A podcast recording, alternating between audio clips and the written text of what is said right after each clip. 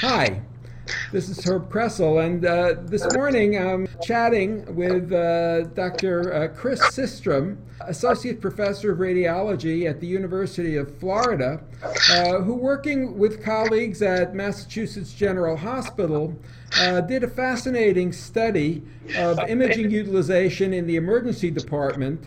Uh, and their uh, sort of conclusion is in their title. Uh, they found physicians have limited impact on a variation. Uh, welcome, Dr. Sistrom. Thank you. Uh, tell me, you're at the University of Florida. How is it that you're working with the group at Massachusetts General Hospital? Back in 2008, they were kind enough to offer me to come up on a sabbatical, at which time I studied their uh, outpatient imaging decision support system and reported on it in radiology, and I've been coming up here ever since. Well, good. Uh, now, why did you and your colleagues decide to undertake this study?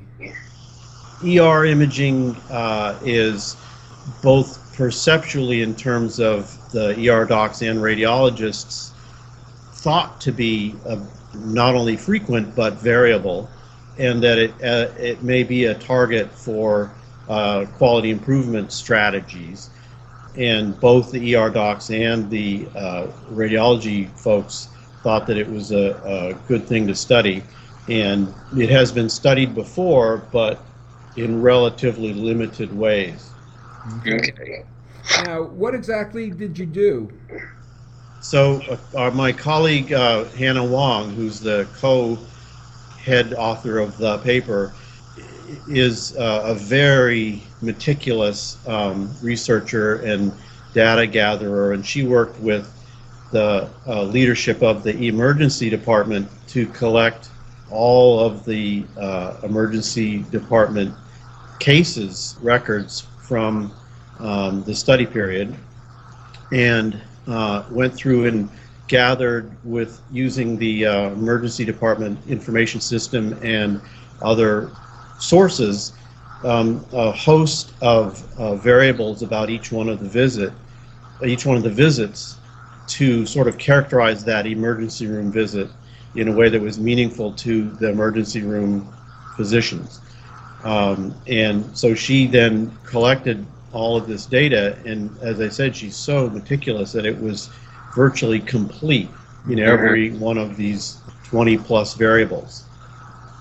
So I then analyzed that with the outcome being uh, whether or not an imaging exam was ordered uh, in association with the visit mm-hmm. on the patient. Um, now, you use something called a uh, two level hierarchical logistic regression. Uh, it's hard to say, and I think for many of our readers will be uh, a new concept. And you also mentioned the 20 variables, presumably, that were characterizing the visits and the physician. So, can you explain in more detail what are some of the variables you considered, and then how does this two level uh, hierarchical regression work to sort through uh, the relative contributions of these? So, uh, we gathered variables obviously about the patient and the visit. So, age and gender. Uh, how they came to the hospital, whether they walked in or came by ambulance, whether they were referred from another doctor or another hospital or walked in, just came in de novo, the treatment area in the emergency room, um, urgent, fast track, and psychiatric service, uh, the insurance type, and their time of arrival, and um, whether or not they'd been to an emergency room before. Then we also got some variables about the doctors who took care of each of the cases and their age and gender and whether they'd been trained as emergency room doctors and what their experience was, how long they've been practicing. So when you have a set of variables like that, they um, relate to two different units of the of what we're analyzing. So we're analyzing visits that occur with patients that are rendered by doctors, and the variables that go with the doctors um, are what we call repeated measures. So you can't, you have to treat them specially because they uh, don't really accrue to every single visit. They accrue to the doctor who okay. for the visit in a hierarchical sense, so that there are visits by patients within doctor.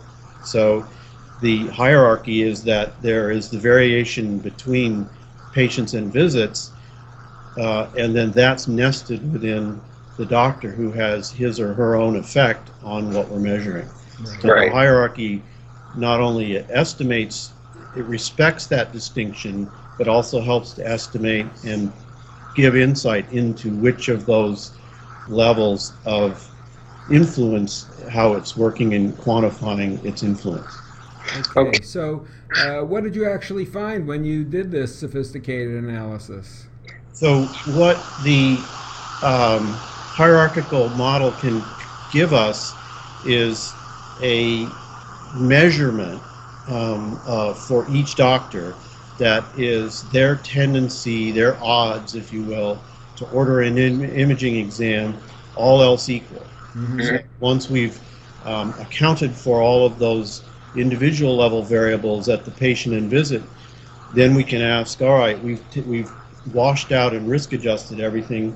Now we're going to ask the question: Does the doctor, him or herself, have an influence? And it, that that measurement um, can be shown, and we did in in the uh, article showed the sort of um, distribution of that and how each doctor fared. But you can also use that measurement and its variability to calculate what's called an intra-class correlation, which is basically asks the question for the the doctors, which are the class, if you know the difference, uh, if a if a visit is between goes to one doctor versus another doctor, what percentage of the variation can you attribute to that fact that the Right. visit went to a different doctor? So, and the key thing is, if you do that without uh, any adjustment for the uh, patient and visit level factors, and just look at the at the intra-class correlation between doctors, it's uh, about 26 percent.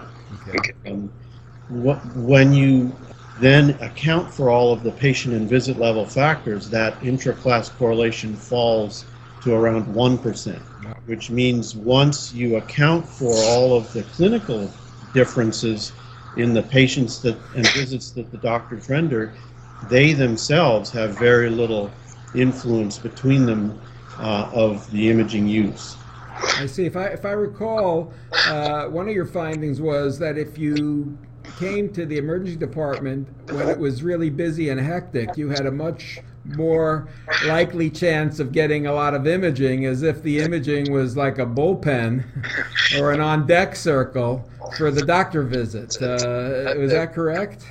there was a tendency in that direction. I have to, in fairness, have to admit that it was it was borderline significant and it was a, a relatively small tendency, but it intrigued us. Uh huh. We wrote about it. The other corollary was that when the ER, so that was high cost imaging, CT, nuclear medicine, and um, MR, uh, was slightly more likely to happen when the ER was busy whereas low cost imaging, basically X ray and ultrasound, X ray, was slightly more likely to happen when the ER was not busy.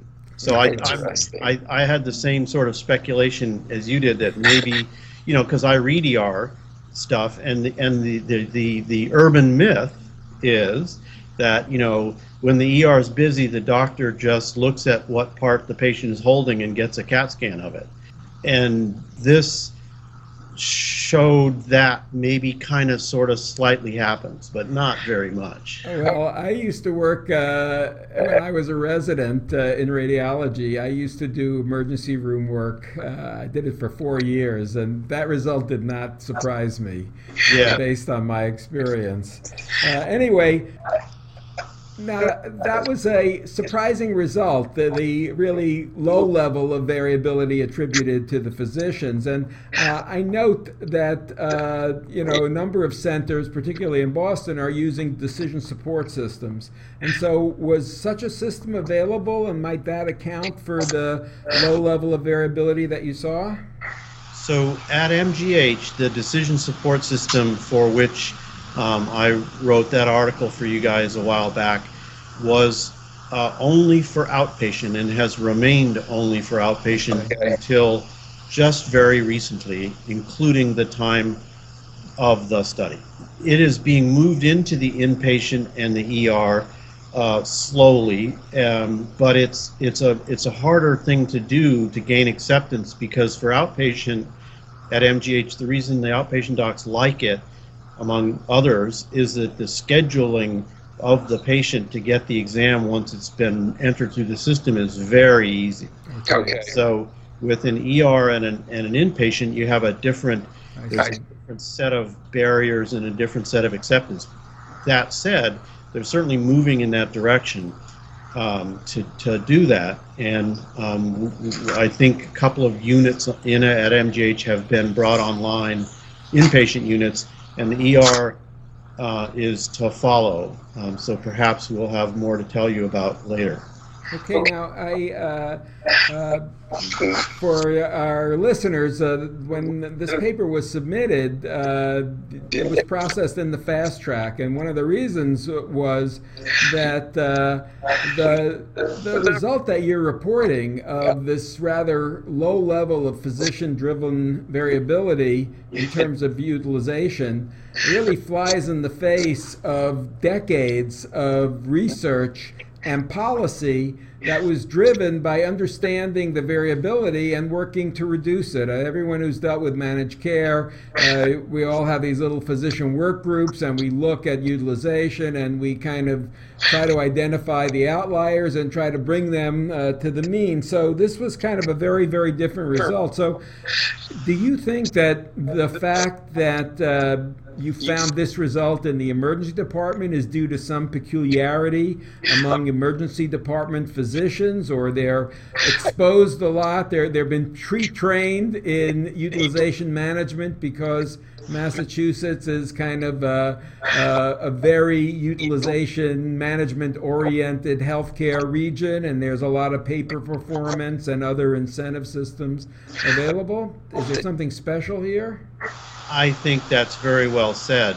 The MGH, the reason that I work at MGH is that I work for what they call the variation shop, which is a, I sort of head that up for the physicians organization to exactly do what you just described, and they've been at it since uh, the mid 2000s. And the ER itself at MGH has a very collaborative uh, style. They work in teams. Um, you know, they'll collaborate with the medical students and the residents and the attending, and they'll talk about the cases, and they have protocols. And so, yes, indeed, they they probably have advanced to the stage of where the variability has been reduced. So remember, the whole thing of quality management, as you know better than I do, is that first you reduce the variability, then you steer the tendency. So these guys are at the place where they've reduced the variability, and now, if you want to change the mean, you have to uh, work with everybody uh, in a protocol sort of driven way, i.e., decision support would be one uh, Okay. tool. Now, what's your sense? Do you think that if you replicated your study uh, in hospitals in other parts of the country, or uh, even uh, going to sort of more community-based rather than an integrated delivery system, that you'd have the same result in terms of the limited physician-dependent variability and utilization? That's I have wondered about that myself, uh, Herb. I think that the answer is that certainly in many community-based hospitals and ERs, and perhaps even other academic health centers, that that intra-class correlation would uh, probably never be lower than one percent, because I can't imagine getting much better than that, but would be range upwards to that 26%, uh, 25%, um, that you'd see a, a range of that. And I suspect it would be, I have no reason to suspect this sort of gut intuition that it would be somewhere in the teens. Okay. Looked at it, the average of uh, various hospitals. Good. And uh, if uh, you sort of alluded to this, but sort of as a closing question, if if we're sort of reach a stage where we're we beat that horse of sort of uh, reducing variability, uh, there's still, and I'm sure at Mass General there are still issues of utilization management. And what what is the the next step? Uh, how should we be addressing this? Uh, after we've reduced the physician variability? Well, great question, Herb. And, and in fact, what shows that that is relevant is that the overall utilization of high cost imaging in the MGHER at high in the mid 40s, high 40%, is identical to the average across the country. Mm-hmm. So you're absolutely correct. There's there's other work to be done with a different sort of set of tools. And as we suggest in the paper, one tool set could be decision support during order entry mm-hmm. that everybody has to go through get an exam and that you then have control of the process uh, right at the point that it's actually being done in the uh, clinical workflow. Got it. Well, this has been a great discussion, and uh, I really learned a lot from this paper. So I want to thank you and your colleagues for uh, sending it our way, and thank you for participating in the podcast. My pleasure. Sure. Bye bye. Bye bye.